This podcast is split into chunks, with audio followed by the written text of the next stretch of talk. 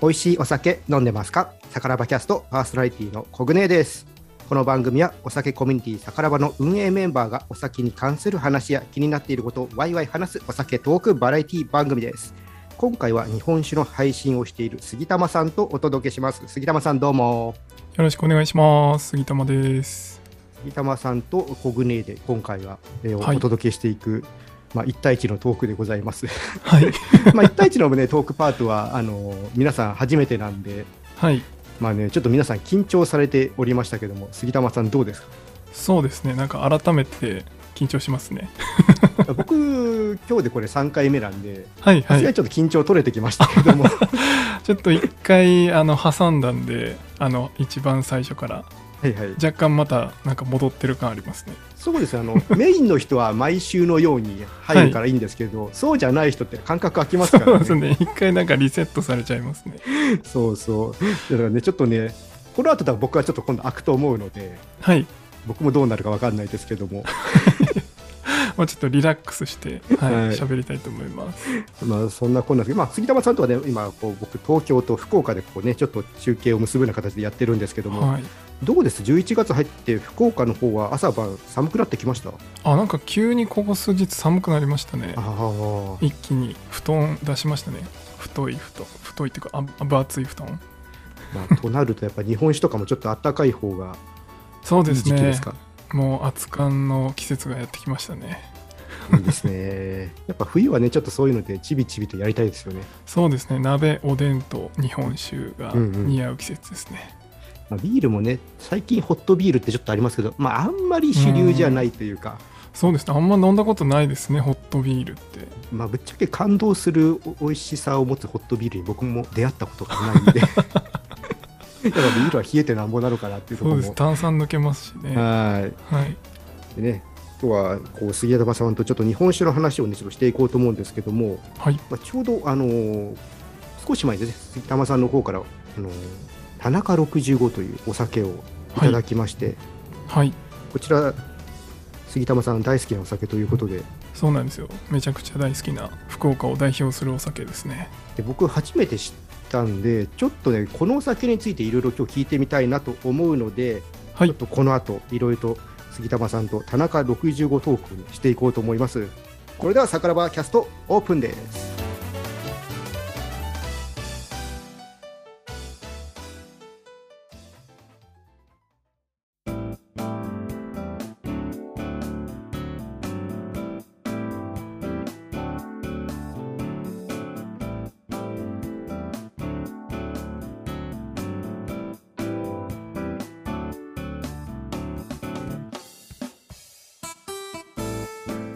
さからばキャスト、今回はコグネート杉玉さんでお届けしています。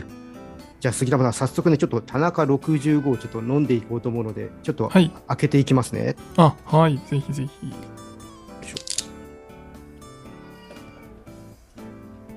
この日のために取っておいた 田中65です。じゃあちょっと継がせていただきます。はいいい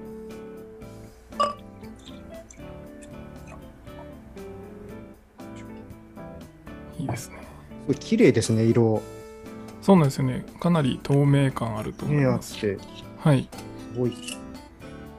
見た目、本当お水のような真っ白さ。そうですねあまり黄色みがかってないですね田中ですね65は、はいうん。ちょっと香り嗅がせていただきます。あ、すごいクリアなお米の香りが。はいそうですねなんかめっちゃフルーティーってそういう感じのお酒ではないんですけど、うんうん。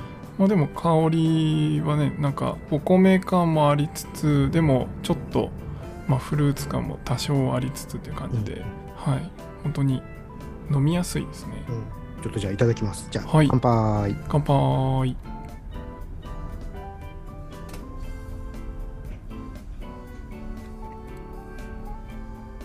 ああ、すごい、あの、なんでしょう。あの香りもそれなりにフルーティーさもあったんで、はい。と飲むとフルーティーさ感じられるのかなと思った。ら、意外となんか最初にキリッとした、なんか僕苦味みたいのをちょっと感じて、ああそうかもしれないね。はい。フルーティーな甘みがあって、はい、まあ、すごくキリッとしたお酒ですね。そうです。多分あの割と開けてすぐは割とそういう印象がありますね。なるほど。またじゃあちょっと時間が経ってくると、そうですね。23日置いてもらうとまたちょっと表情が変わるかなと、はい、思いますが。まああのどっちかというと食中酒に合うような割とこうさっぱりした感じもありつつ、まあ、奥にちゃんと甘みがあるような、うん。そういうお酒ですね。ね、僕本当ねさっきオープニングでも言いましたけど初めて飲むお酒だったので、まあ、全然ね、この田中65というお酒知らないんですけどちょっとどんなお酒なのかはい。教えてもらってもいいですか、あはい。えっと田中65っていうのは銘柄名なんですけど、えっと、福岡の白糸酒造さんというところで作られているお酒です。うんで田中65の名前の由来は田んぼの中で田中さんが作ってる精米部合65%のお酒ということで田中65っていう名前になってます。へえそういう由来があるんですね。あそうですね。多分裏ラベルにも田んぼの中の話は書いてあるかなと思うんですけど。えありますあります。はい。もう本当に福岡の西の方に糸島っていうところがあるんですけど、はい。そこすごい自然豊かな場所なんですね。はい。でその中のまあ本当に周り田んぼばかりのところにあのある酒蔵さんで、まあ、そこの糸島県のあ糸島県じゃない。糸島の場所の山田錦を使って作ってるお酒ですね。これ65度ですよ。磨くのあ精米部。65%ですね。これ結構磨かれてる方ですか？いえ、えっと、そんなに磨いてない方ですね。逆に言うとまあ割とこうなんていうんですかね。純米酒で、えっと、そこまで磨いていないのであんまりフルーティーさが出なかったりもう少しこう複雑味があるというかうんうん。まああの熱燗で飲むようなそういった銘柄になるような磨きぐらいなのでもう本当にこう綺麗なお酒になるようにしようと思ったら、まあ、やっぱ 60%50% うんうんぐらいまでいかないとならないんですけど逆に65%なのにすごい綺麗なお酒うん。っていうので、まあ、技術力とか、まあ、お酒作りっていうところにすごいあの何ていうんですかね魅力がある酒蔵さんかなと思いますね。うん。これ今ね裏のラベル読ませていただいてるんですけどはい。ここにあの伝統の羽木で優しく絞りましたって書いてあるんですけどはい。大将ごめんなさい。僕ね本当日本酒全然知らなくて羽木って何ですか？あの多分羽根木ってほとんど知らない方の方が多いんじゃないかなと思いますね。あのまあイメージで言うと昔の木造建築の古いお屋敷の梁あるじゃないですか。上に。はい。お屋敷のあんな感じのこうぶっとい木を一本こう使っててこの原理みたいな感じで片方に、えっとその船って言ってお酒の袋を入れた、えー敷き詰めたところを作ってでそこの上にこう板を乗っけてでそこにこうプレスしていくんですけどプレスする時にこうてこの原理で反対側に岩をつるしてちょっとずつちょっとずつ重りを重しを乗せていってこっちの船をこう押していくっていうそれが羽木絞りっていうやり方で多分大型めちゃくちゃ大きいんですよ。56メーターあるのかなあれ。えー。その羽木っていうそのぶっとい木の棒が。えでそれがあるのが多分全国で2箇所ぐらいしかもうなくて小型のやつはあるらしいんですけどそこまで大きいのはもうほとんど残ってないみたいですね。じゃあかなり今となっては貴重な作り方をしている。そうですね。もう全部手作業ですね。その岩も1個10キロか20キロぐらいある岩をロープで吊るすんですけど大それみんな変な作業。手作業でこう1個ずつ吊るしていくので結構大変だと思いますね。今はやっぱ機械で絞るのも多くなってきてるので。まあ、そうですね。効率化がね、図られてますからね、はい。まあ、そういうこだわりもあるお酒なんですね。そうですね。まあなんかこうもともと作られていたお酒の絞り方が、まあ、そもそもし羽木絞りだったらしいですね。白糸酒造さんが。でさっき言ったその田中さんって方が作られてるんですけどまあ田中さんが蔵に戻られた時に、えー、ともうすでにその設備はあってでどういう支出にしていこうかって考えた時にあ、なんか目指す方向としてはもう水のようなお酒を作りたいらしいんですね。もうなんかスーッと。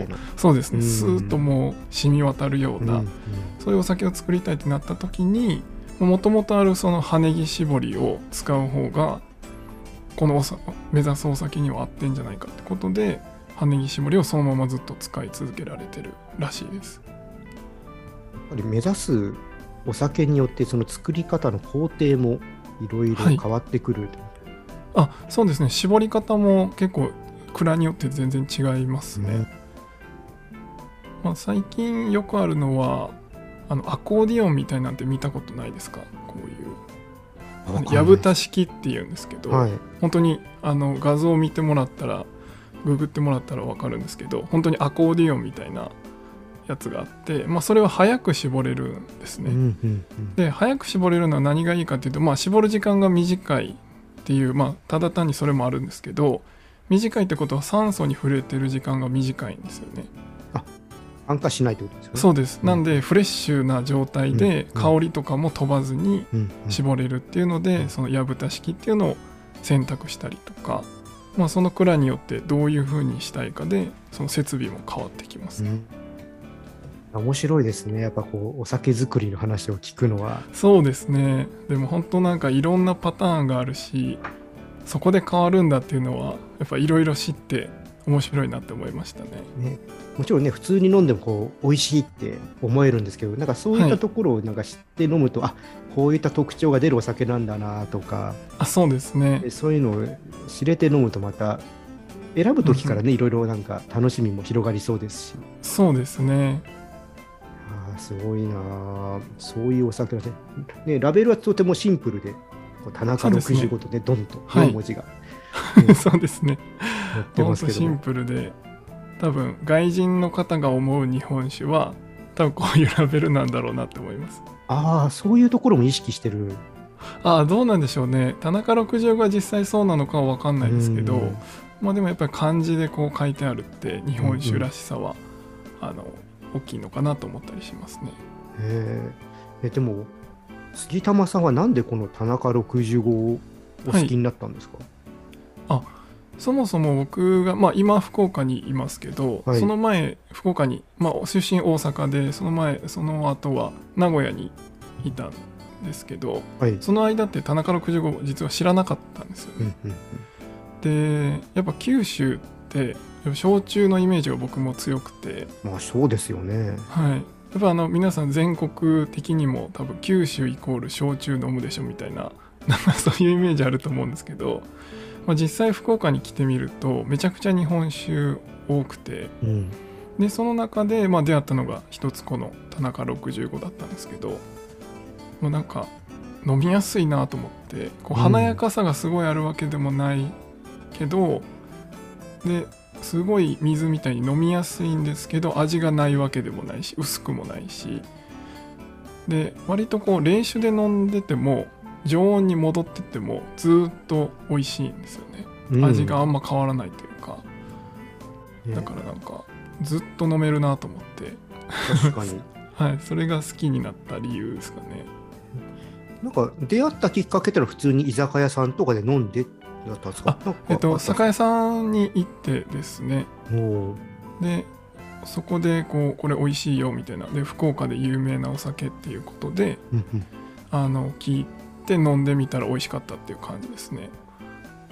でそれまで意識してなかったんですけど居酒屋さんに行くと結構あちこちに置いてるなと思ってそこから気づいた感じですね。じゃあ地元では本当有名なお酒。あそうですね。はい。福岡だと有名なですね。で最近は多分結構全国でもある程度有名にはなってきてるのかなと思います。じゃあ本当そこで酒屋さんで勧められなかったらもしかしたらこう大将の中のお気に入りの一本にはなってなかったかも。ああなってないかもしれないですね。まあうんそこはやっぱ酒屋さんさすがって感じですね。なんかでもあの普段ね杉玉さんの YouTube とかあの、はい。ラジオを聞いていると、はい。どっちかっていうともうちょっとフルーティーな方が好みなのかなって思ったんですけど、まあ、どっちかというとそこまでフルーティーさはそんな強くないかなって思うんですけど、はいそうなんですよ。あのもともともともとっていうか今もそうなんですけどジューシーフルーティー系の日本酒が好きなんですね、うんうんあのなので、まあ、例えばあのよく僕の放送とかで言ってる鳳凰美伝っていううん。お酒だったり、風の森っていうお酒だったり、まあ、そういうのって割とこう香りもよくってこうちょっと甘みもあってみたいなそういうのが好きなんですけど、まあ、逆に言うとそういうのが好きなのに美味しいって思ったっていうのも、まあ、ギャップ萌えじゃないですけど あのいつもはこういうの飲んでたけどあこれめっちゃ美味しいわって思ったっていうので、まあ、ずっと飲んでるってとこはありますね。自分のちょっと好きなラインから、まあ、外れたものでもなんか、あこれいいなって思うのは確かに、まあ、僕らがビールでもありますけどもはい。そのじゃあラインにいた？ああそうですね。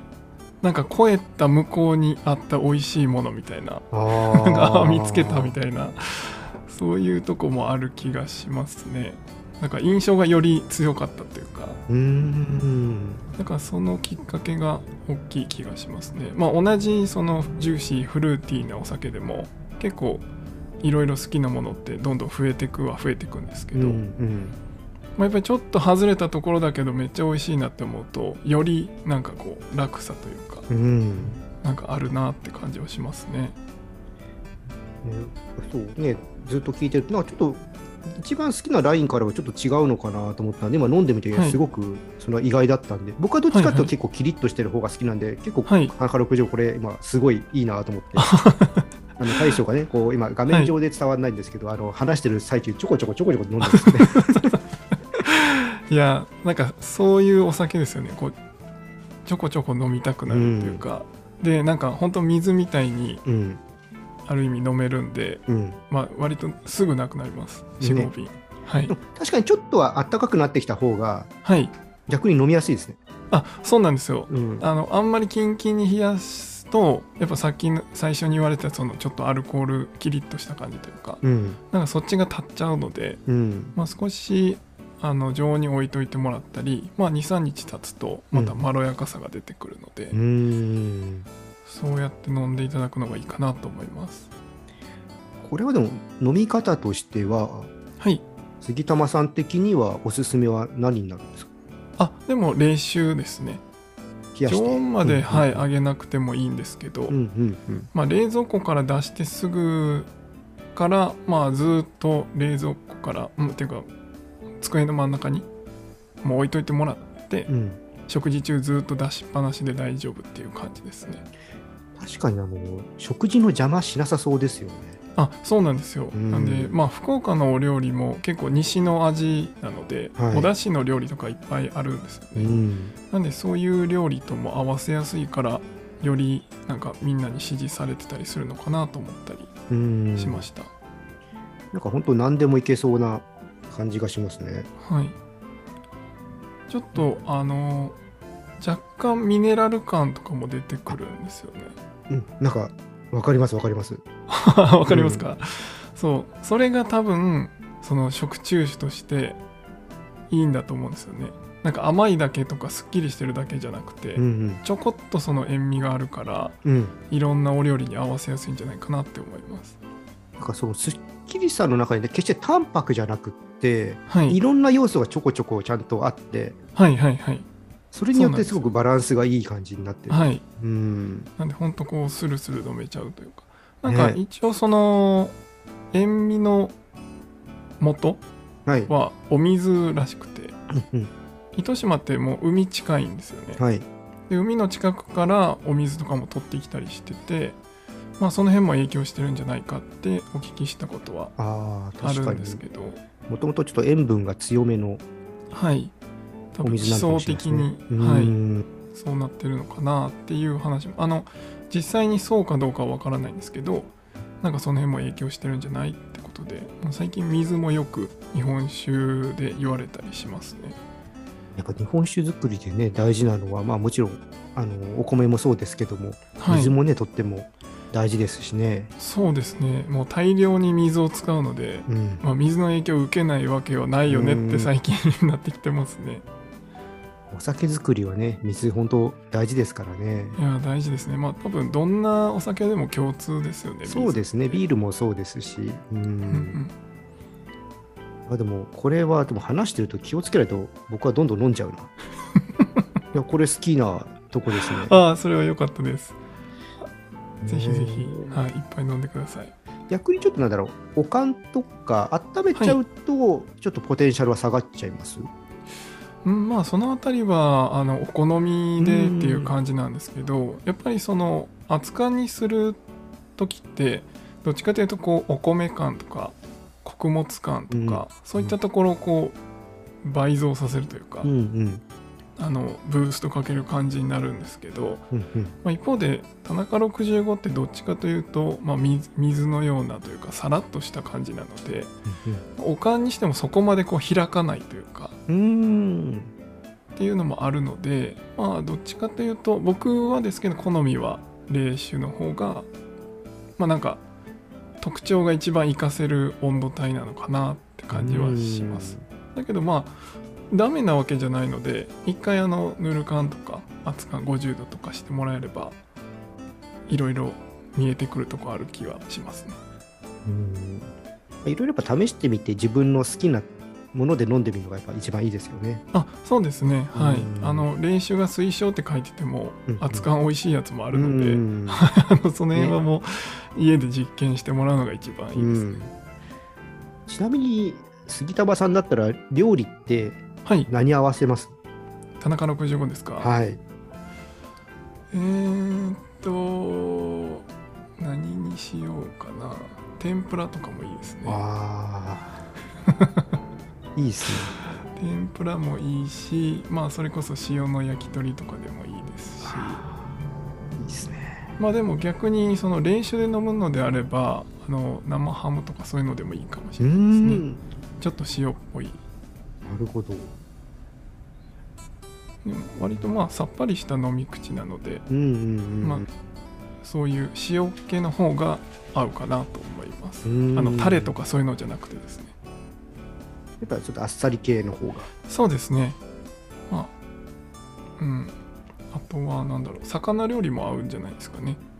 それこそ魚介、はい。なんだろう、塩焼きみたいな方がいいですかね、やっぱり。塩焼きの方がいいと思います。まうんあそれこそ、あのー、国姉さん食べれないかもしれないですけど、柿、ね。そうなんですよ。そう、あの、糸島に実は、あの、冬になると柿小屋って言って、か柿小屋がいっぱい並ぶんですよね。あでもそれ福岡だからちょっとえっ、と日本海寄りの方ですかねあ、そうですね。うんはい。そうあっちの方で牡蠣取れるんですよねそうですね。なんで結構そのかき小屋がいっぱい立つのでそういった時にその田中65と牡蠣をちょっと焼いて食べるのが美味しいんですけど小舟さん多分食べれない。そうなんですよあのね私とあのウイスキーの配信をしているセルジオさんは 牡蠣が食べれないということででもあのこの間ちょっとね話してたんですけどセルジオさんと、はいあの牡蠣はあの僕らは食べてる人を別に見るのは嫌とかではないので、だからはい。一緒にあのいて全然食べてもらっていいということではい。まあ、あのワインの配信をしているあゆさんに、あゆさんは牡蠣好きなんで、はい。食べなって勧めたんですけど、あの遠慮して、この間はね、食べてなかったです。なかなか食べづらいですよね。3, 三人中2対1だと。全然食べていいよ、食べていいよって言ったんです いやじゃあ僕が行って2対2にしないとですね。けど、ねでもやっぱ、どうでしょうねやっぱ、そちら行って食べたいですよね。あ確かに来てもらって、うんまあ、それこそ田中65とかき小屋行ってねあでも時期的に今、いいんですかね、牡蠣って。えっともうちょっと後かなもうちょっと後ですかね。はいでももうそろそろだと思いますね、うん。まあ、ただあれですね運転手どうするか問題がありますね運転手どうするか問題はね、ちょっと、ね、考えなきゃいけないですね。はい。いやーでもそう、いいですね。まあ、地のお酒っていうのはいいですね。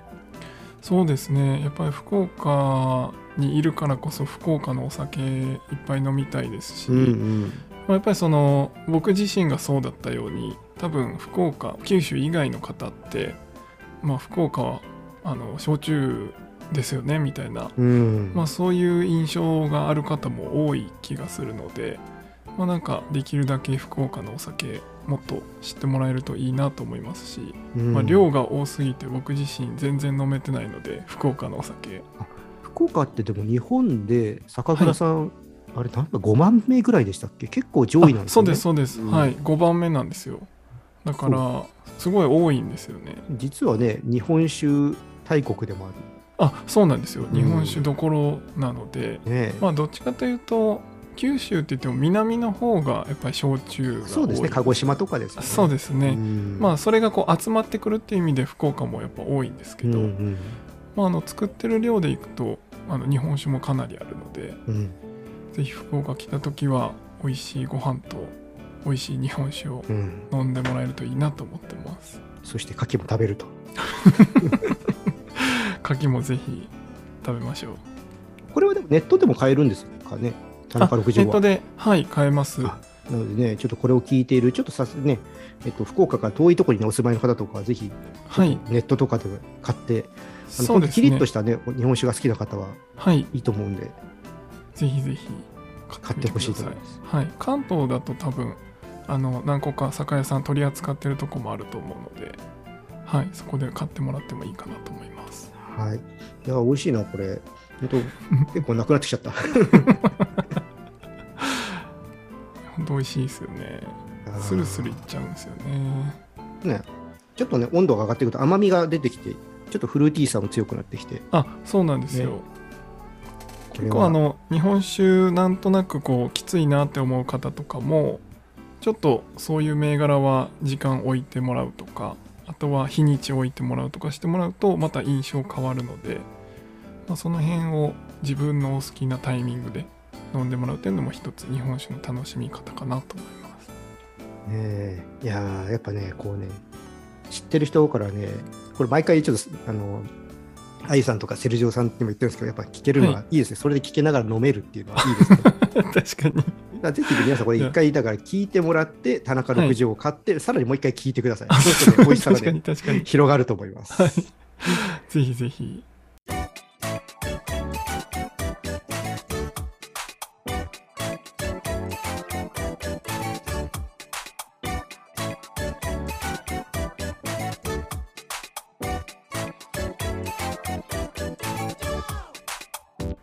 はい、さからばキャストエンディングです。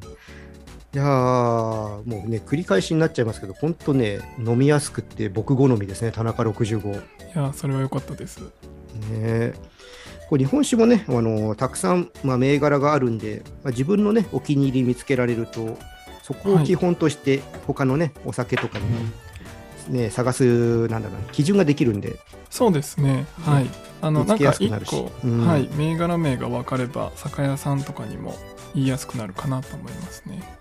ね、えーだからキリッとした、ね、お酒、ちょっとね、えー探してる方、ここを基準にしてもいいと思いますしね。そうですね。うんまあキリッとした中でもちょっとこう甘さもあったうんりとか、うんうんはいそういったこう柔らかさもあるので、うんはい。